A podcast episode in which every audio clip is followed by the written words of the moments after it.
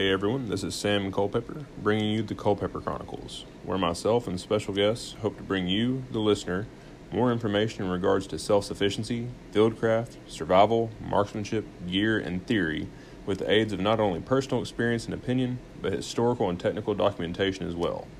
All in the hopes to better prepare you for impending collapse and hard times to come. Now, pull up a seat and let's get down to it.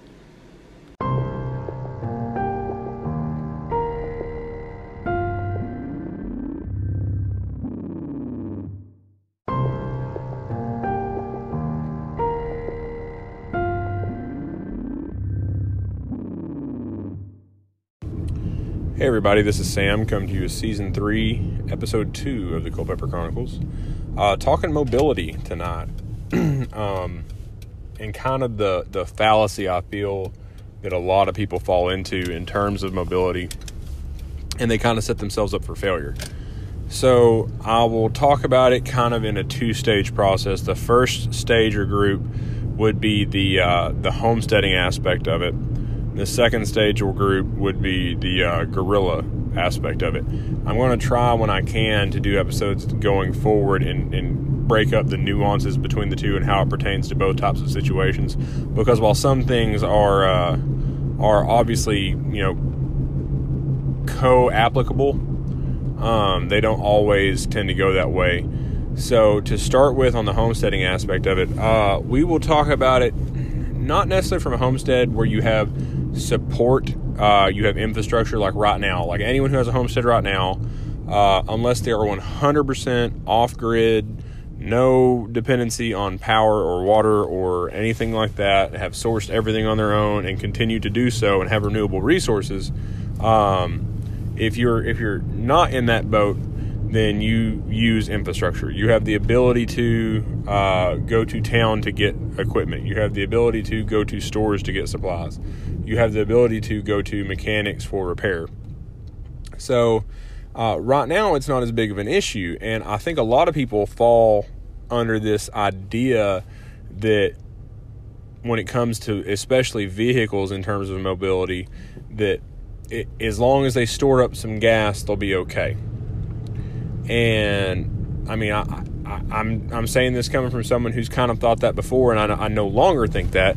Uh, and they put a lot of dependency on vehicles to move equipment and move objects and gear and people and animals and things like that. And right now, I mean, why not? Uh, we have the ability to. I mean, I'm lazy just like everyone. I'm going to use the least amount of effort that I can, especially after a long workday, to haul heavy equipment from one place to the other. Um, but right now, I have the ability to. However, I'm not letting myself fall under the idea that I'll always have that ability. So I'm working on alternate methods of mobility in order to do those things because if you think about long term sustainment, uh, we, we grow gardens because they're renewable. We have animals because they're renewable. And as long as we do our part, all that stuff is renewable. But things like gasoline, it's not renewable. Uh, I do not have the ability to go and refine and uh, procure, refine, and process crude oil into gasoline. I do not personally have the ability to. If you have the ability to, hey, that, that's awesome. I don't have that ability to. So the only option I would have would be to store massive quantities of it in order for it to extend me uh, through several years. And we're talking hundreds of thousands of gallons at that point. Um, even if I had that capability, because I know there are people with 500 gallon tanks and 1,000 gallon tanks and stuff like that, even if I had that ability, uh, that does not factor in wear and tear on vehicles. So, do you have enough parts to keep your engine going, and do you have the capability to repair it on your own? Uh, what about tires? It, you can stock, you know, all the tires you want, but if you don't have the ability and capability and equipment to pull old uh, tires off of wheels, replace, and then balance those tires, you're not gaining anything. So having mountains of, of tires sitting there, unless they are already on wheels and balanced and ready to go in complete plug and play systems, they're not doing you any good. Um, I, and it's really hard for people, it seems, to get that mindset going. Um, because you see it all the time. You see it in people who build these ultimate bug out vehicles. They're they're focusing on a vehicle that's old enough that doesn't have a computer, and they're they're putting all the suspension system and they're putting all of the these brush guards and lights and tires, and we're to put this extra large gas tank in it and everything else, and completely nullifying the fact in their mind that they've now got a 10 gallon or 10 mile per gallon vehicle. It is 40 miles to your closest trade area. So, I mean, that's four gallons there, four gallons back, eight gallons total on a 20 gallon tank. That's going to eat up pretty quick, and that's not factoring in any wear and tear that you're going to run into. If you can't mechanically provide for your vehicle, then putting a ton of effort into having one, I think, is false. It's not that we shouldn't if we have the ability to. Right now, I use a vehicle. I'm driving a truck right now. Uh, it's getting me from point A to point B. I use it when I can. I use it when I need it, but I don't rely on it solely for transport. I have other means of transport. We have ATVs, which again you fall into the same deal. Um, you only have a limited number of gas and supplies and parts and tires and things like that. Uh, one thing I'm looking into, and I really want to get going for our home, is not only horses but as well as mules for uh, for packing equipment. Uh, it's something that I've really been watching a lot of information on uh, and trying to to figure out about because I can then, if I need to travel the 20 miles into town and we no longer have, you know, gas or we can't afford to use the gas in the vehicle because we need to save it for things like backup generators, to run power tools and things like that, which I, I, again, I'm looking into hand tooling a lot of my stuff going forward if I can. Uh, I'd have the ability to saddle up a horse uh, and then uh, put a couple of load bearing platforms on some mules and maybe haul goods into town to do a swap to haul goods back. So if I need a, a part for a siphon pump or, or whatever, what, whatever situation you come up with, uh, that's how it has been done. So historically speaking, that's how it was done. You had you had pack mules, you had horses, you had oxen, you have hand carts. I mean, you know, there have been religions that have pushed hand carts for miles, heavy laden hand carts pushed and pulled them by hand instead of using animals there's the ability to do so. We just have to find that capability. So, if you're someone who is sinking a ton of time and money and effort into having a souped up doomsday vehicle, I, I'm not saying you're wrong. I'm saying that I, I hope you have the logistics and capability to keep that thing going to get the return on investment that you're putting into it. If you don't, then I would suggest looking into other alternate you know means, which is what I'm doing right now. Um, I understand, and I've always felt, I won't say always, but at least in the last five to ten years, I've really felt that vehicles are kind of this crutch that we fall into. Um, and we do it in other things, but especially vehicles, because it's easy to say, yes, I've got all of this stuff, uh, and it's okay, I can move it if I need to. If we have to displace the family, because we'll throw it in the bed of the truck or we'll throw it in the back of the SUV, we'll load everybody up and we'll take off. And that goes really great until you run out of gas. And now you've got this giant anchor setting on the side of the road because you have no, like, you have literally no capability to move the equipment. So there's no point in having it. Um, just make sure that y'all are keeping that in mind. Uh, and you understand going forward that you have to be able to prepare and have capabilities outside of the dependency you have on the internal combustion engine. Okay, so with that out of the way, and for the most of it out of the way, um, I'll probably circle back at some point. Let's talk about the guerrilla side of it. Okay, so vehicles. Um, I think a good allocation for vehicles is going to be uh, the use of moving heavy equipment or heavy objects, such as uh, support structures, or if you are needing to set up actual like roadblocks and stationary uh, guard posts and things like that. The heavy stuff that uh, it's easier to haul than to build into place. Um, I think that's where you're going to be using them for. I think you need to relegate them for that as well as troop movement. So um, if it's you and you've got 40 guys in your group, uh, having a couple vehicles to move those bodies where they need to go in order to uh, provide security is a must. Um, that could be not only security of your home or your neighborhood, but you may end up being, you know, a mercenary for hire at some point where you're trading corn for protection to the neighboring town. They see how good things are going for your town because you and your town have put together the security uh, apparatus, and raiders are not messing with y'all because they don't want to. They don't want to put that that effort into it, and they are now turning into this other town. Well, if that's the case, uh, you very well could be approached and said, "Hey, look." Um, we really could use your help in this town getting us set up with a security defense program. Um, would you come help us? We will give you XYZ resources that you need. Well, then, you know, you could travel it on foot, but if you have the ability to because you've been planning accordingly and keeping stores and uh, everything else of gasoline and, and parts and stuff that you need to keep, you know, two to four really good working vehicles going versus, you know, 20 you could then load up your guys that you can spare and go over to that town and then come back with minimal effort and a lot more rapid uh, movement. Because anytime you are disparaging your forces, you are you're diminishing your security forces to go help others. That is then leaving your area more vulnerable, and you have to you know take that into account.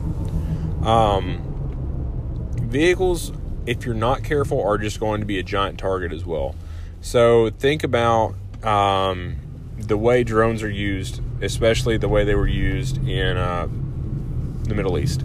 So they were looking at Toyota Hiluxes because they were the most, you know, everyone that was bad, it seemed, or good for that matter. They, they were the most common vehicle. Toyota Hiluxes, especially, you know, set up as technicals with guns in the bed of them, or hauling groups of men. Those are all going to be target indicators for anyone on a drone. And if you are someone who is thinking about going toe to toe with a government force, uh, they are most likely in at least the first five to ten years going to have the capabilities to use uh, unmanned aerial surveillance. Uh, if that's the case, understand that a vehicle is much harder to hide than a person. it's not only a bigger visual signature, um, but it's going to create a, a, larger thermal image too. So if you're factoring that in as well, it's easier to hide a body than it is to hide a pickup. Um, vehicles, while great, just like with the homesteading aspect of being able to haul large amounts of things, are not always going to be in the cards. You may have to um, travel vast miles to get through rough terrain in order to approach a target in a manner that they do not see coming.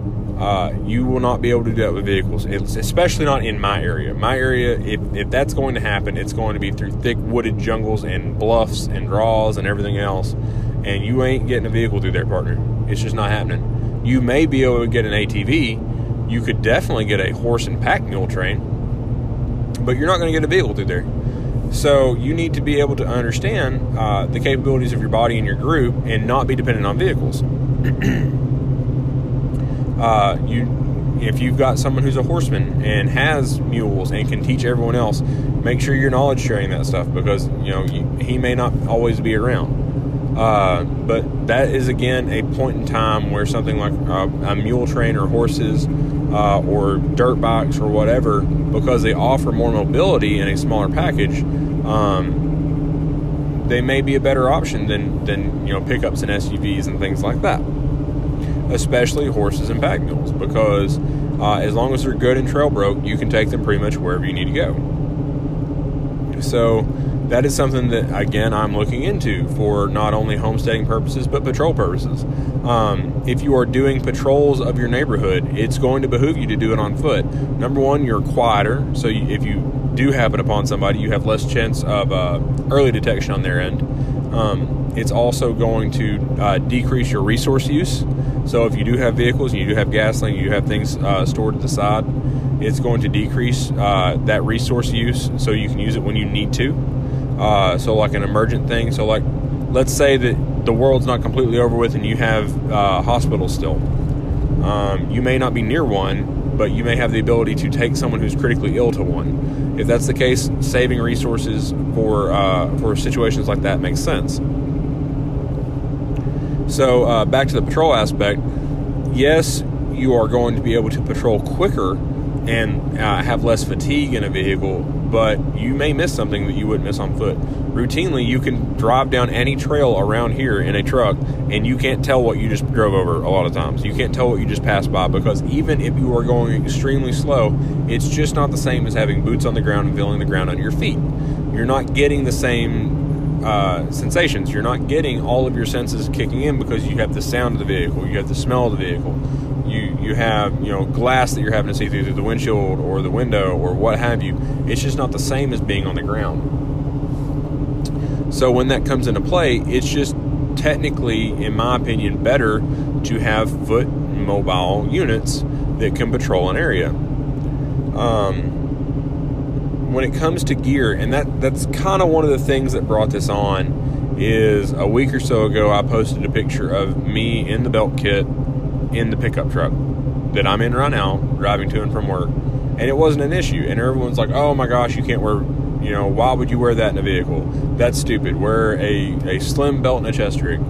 And I'm not banking on vehicles. I am not basing my life and mobility around sitting in a truck. I'm not planning on going through an urban metropolis in a bullet magnet. Uh, so why am I setting my kid up for something I'm not planning to do?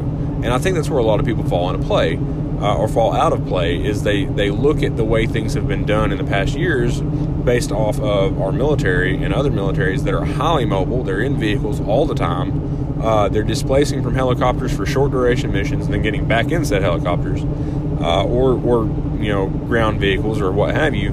They can't have a whole lot of bulky equipment on them. And you're absolutely right. When people say, oh my gosh, I'd never wear that in a vehicle, sure, I would never wear it for long term in a vehicle. It just doesn't make sense. But I'm not banking around that. So make sure that if you're setting up your kit going forward, you are understanding the limited capabilities of your mobility if you are uh, only going to be in a vehicle. So again, when people say, well, why do you need all that sustainment gear? I'll just haul it in the vehicle. Well, what vehicle? What if this is three years down the road and you, or months for that matter, because most of us don't have enough gas storages and we are going to abuse it and not use it correctly? Um, what if you still have to make that patrol and you still have to do those things and the only gear you have is a lot, you know, pistol belt um, because and a chest rig because it fit well in your vehicle? You're going to feel pretty foolish. So, um, when it comes to gear, make sure that if you are going to have vehicles as part of your routine, you do have kit that's going to work well in vehicles. But understand that there is always going to be uh, a limited capability and a time frame. Uh, the minute we no longer have the ability to access and source readily available gasoline, uh, as well as parts and tires, but especially gasoline because it's the most consumable aspect of it, you are then put on a clock and whenever that clock runs out, it's going to depend on you and what storages you have and things like that, what you can band together as a community. But you will eventually run out of gas. You will eventually run out of tires. You will eventually run out of oil to put in your vehicle. It's going to happen. So uh, just make sure that you are making allowances for that going forward. So I kind of talked about some alternate methods, uh, but realistically, look at history to tell you what is going to work especially for your area. If you are someone who lives in the desert, look at how desert people moved, um, when they moved, how they moved, what equipment they used, what animals they used.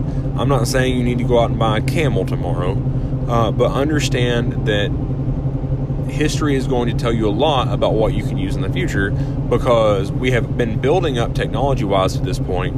Everything behind us has had lack of technology. Um, they got it done with less means and resources than you have today, substantially less in some cases. Um, understand that you can look in your area and look at your area history, even pictures, and see what they were using. Was it horse drawn carriages? Was it wagons? Was it oxen cart? Was it hand pulled wagons? Was it, you know, via foot traffic? Think about all those things and, and put it into applicable uh, areas of study for yourself. So, again, for my area, I live in the Ozarks. I've talked about it before. what you've seen in the past was uh, foot traffic that transitioned into horse traffic, uh, and then eventually tra- transitioned into wagon traffic. Well, you know, that was more to do with the fact that a lot of the deforestation was happening for the sake of progress and building townships and frontier homes and, and carving paths through the woods and things like that.